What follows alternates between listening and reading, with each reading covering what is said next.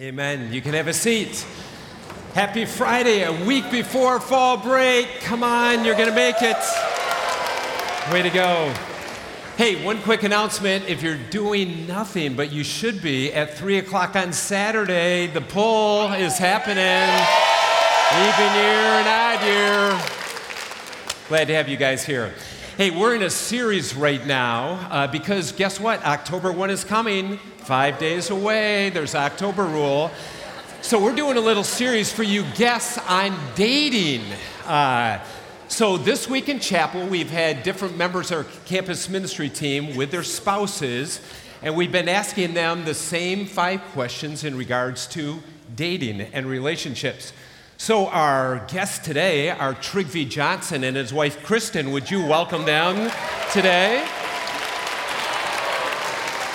Love it. Can't wait for this one. Can't wait. Whoa, Oh, hey. nice. Wow. Tell us a little about that, Kristen. Where's that? Where's that scene? That is our wedding, Nice. and with our very closest friends who continue to be very dear and supportive friends in marriage and family. awesome. Where was the wedding trig? Where was it? Where was it? Uh, Washington, D.C. Great. Yes. That's Ask where- Kristen that's if she can I'm from. remember the day. Whoa. Is this a test? Yeah. When, it- when, when I was do today? have a little trouble remembering the date, but Okay. I'm fairly sure it was August 2nd, 2003. That's right. Good job. Way to go. Wow. passed. All right. Wow, that's a good intro. Let's Yes. get into it. Let's go. Okay.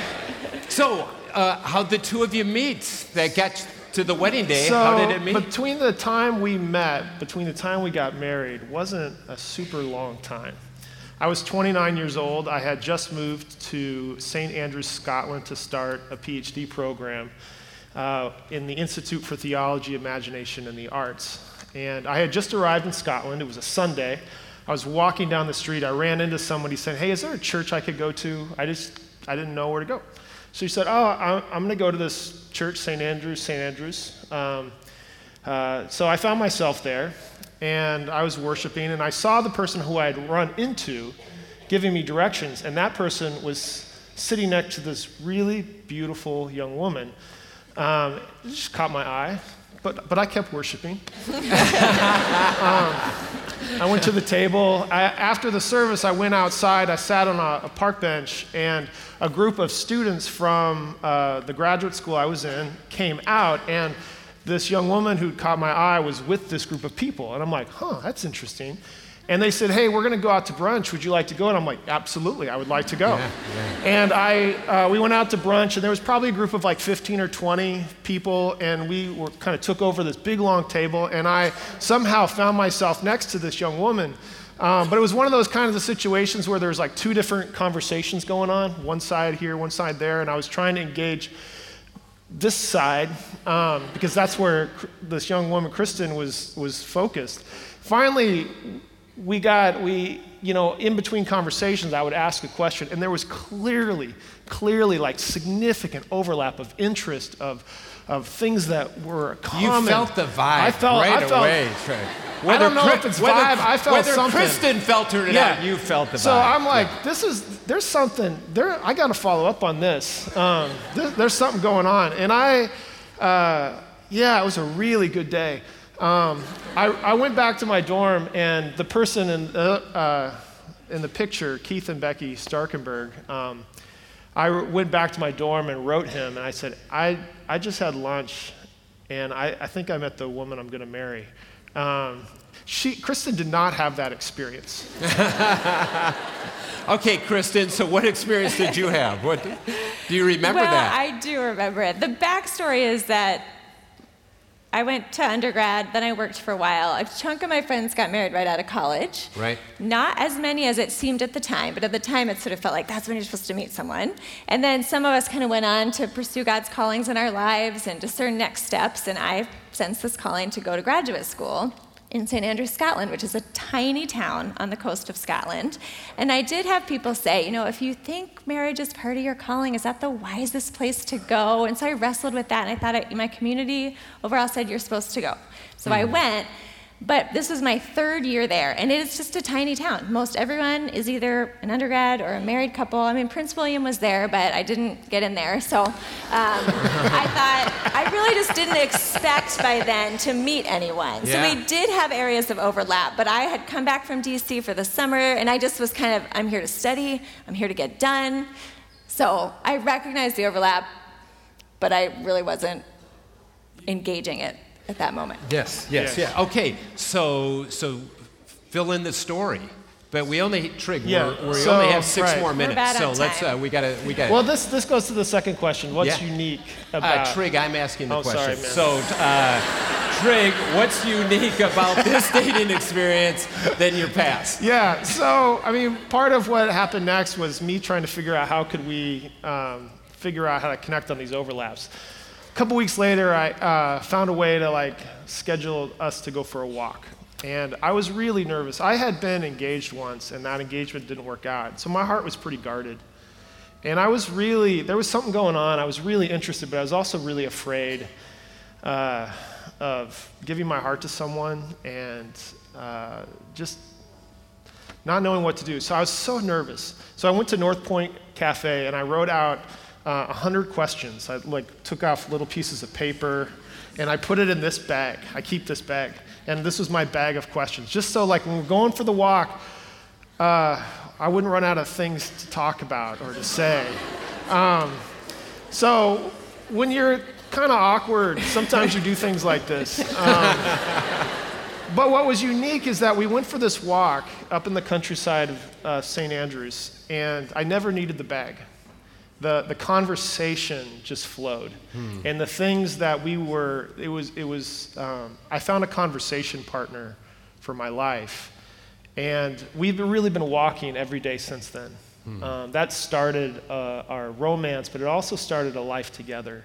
And one of the things that was unique when I met Kristen, um, with the, different than maybe other women I had uh, been around, is Kristen felt like home to me. And what I mean by that is when you're thinking about dating that could lead to a marriage, like the, you can get these highs, and you can get these lows, but you live at home.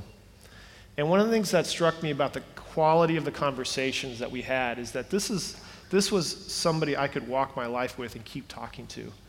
Uh, I could go home with and and continue the conversation, and that was That's that was unique. Yeah. Kristen, how about for you? What what was unique about Trig versus maybe some past relationships? Yeah. I mean, all that resonates very deeply. I think one of my areas of struggle had been, um, well, I, I dated, but I could never get past two months. I just, by that point, be like, ah, this isn't going anywhere, and I couldn't quite stay in. Um, and in this case, it just, it just flowed. There was no, and I did a lot of second guessing um, in general. Decision making is hard. It's kind of a perfectionist trait. Um, and I had a lot of people saying, I think you're just being too picky and your standards are too high. My parents were, especially, they were not very active in their faith. So they didn't really understand why marrying a Christian was really essential. So they would kind of push me, and I would say, you know, this is just really, I'm not going to compromise on that one. So it just, it was qualitatively different in that there wasn't the second guessing, there wasn't you know, it just, it, we, we started talking and we stayed talking, and every step of the way, there was affirmation, hmm. and especially from our community, which was really important to us as well, to know that they also saw this and supported that was really helpful for that discernment. That's good. So, Kristen, I'm picking up, you know, you talked about faith being an essential element. Talk about that. How did faith get played out then in your relationship? As you started to take, get past the two month mark, you know, how did, how did that continue? Well, one of the things as I was reflecting on this and thinking about where you all, that there were some similarities. When we were in another country, kind of removed in grad school with kind of fluid schedules, and there's a lot of freedom that comes with that time period. And Paul says in his writings, you know, everything is permissible, but not everything is beneficial. What are you going to do with the freedom that you have in Christ? Hmm. And we had to wrestle with that a lot because we had freedom within our schedules and we had freedom within sort of, you know, things like physical intimacy. There were, there were not people watching. So how do you how what does faithfulness look like? And how do you be faithful? And i mean i grew up in the dc area but i think wherever you are i mean my friends were sleeping around starting in junior high all the way through. I was definitely the exception rooted in my christian convictions. Uh, so, how do you make sure that you're using that responsibility and that freedom kind of in Christ, keeping each other accountable, having, bringing people in to support you? Um, that was one area where our faith especially informed how we made our decisions and kind of what trying to wrestle with what faithfulness looked like. Nice. And I think part of our faith too was a, a, deep sense of respect for each other's callings. And so we, when we met, part of our romance was also a part of a partnership, of a vision of a life together. And how do we serve God? What does that look like? And we both felt like marriage didn't have to happen for either one of us to do that. But we also knew that marriage could be a, a way which we could mutually support each other's callings. And so, um, you know, Kristen's mind and her gifts, how would I, as her husband, support that? And uh, for, you know, for her with, with me. And so part of our faith commitment was also trying to really recognize how God had called the other person yeah. and commission that. That's awesome.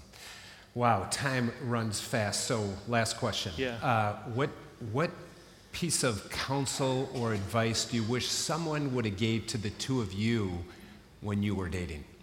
Well, one piece that was really powerful for me to uncover in our relationship was actually connected to my faith journey as well. So I was, um, as I mentioned, I was sort of a perfectionist and a, a high achiever.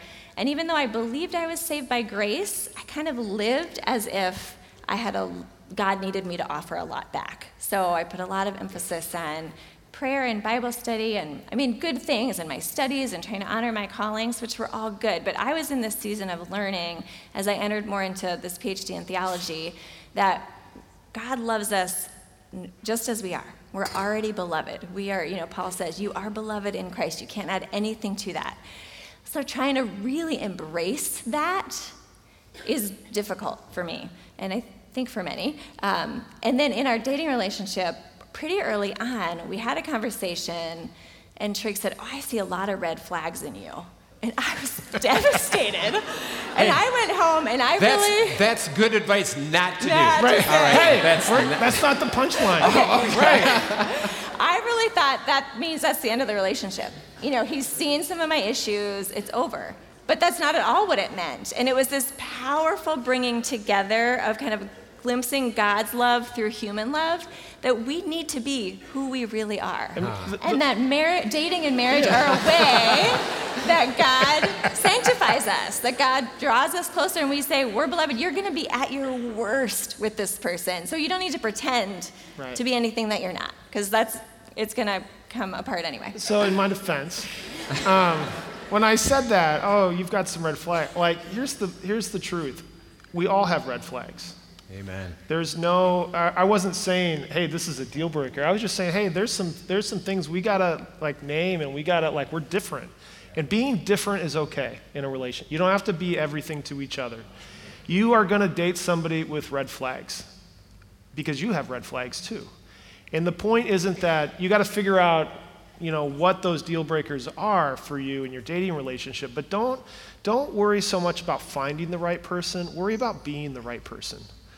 And those red flags, um, uh, God's grace covers that.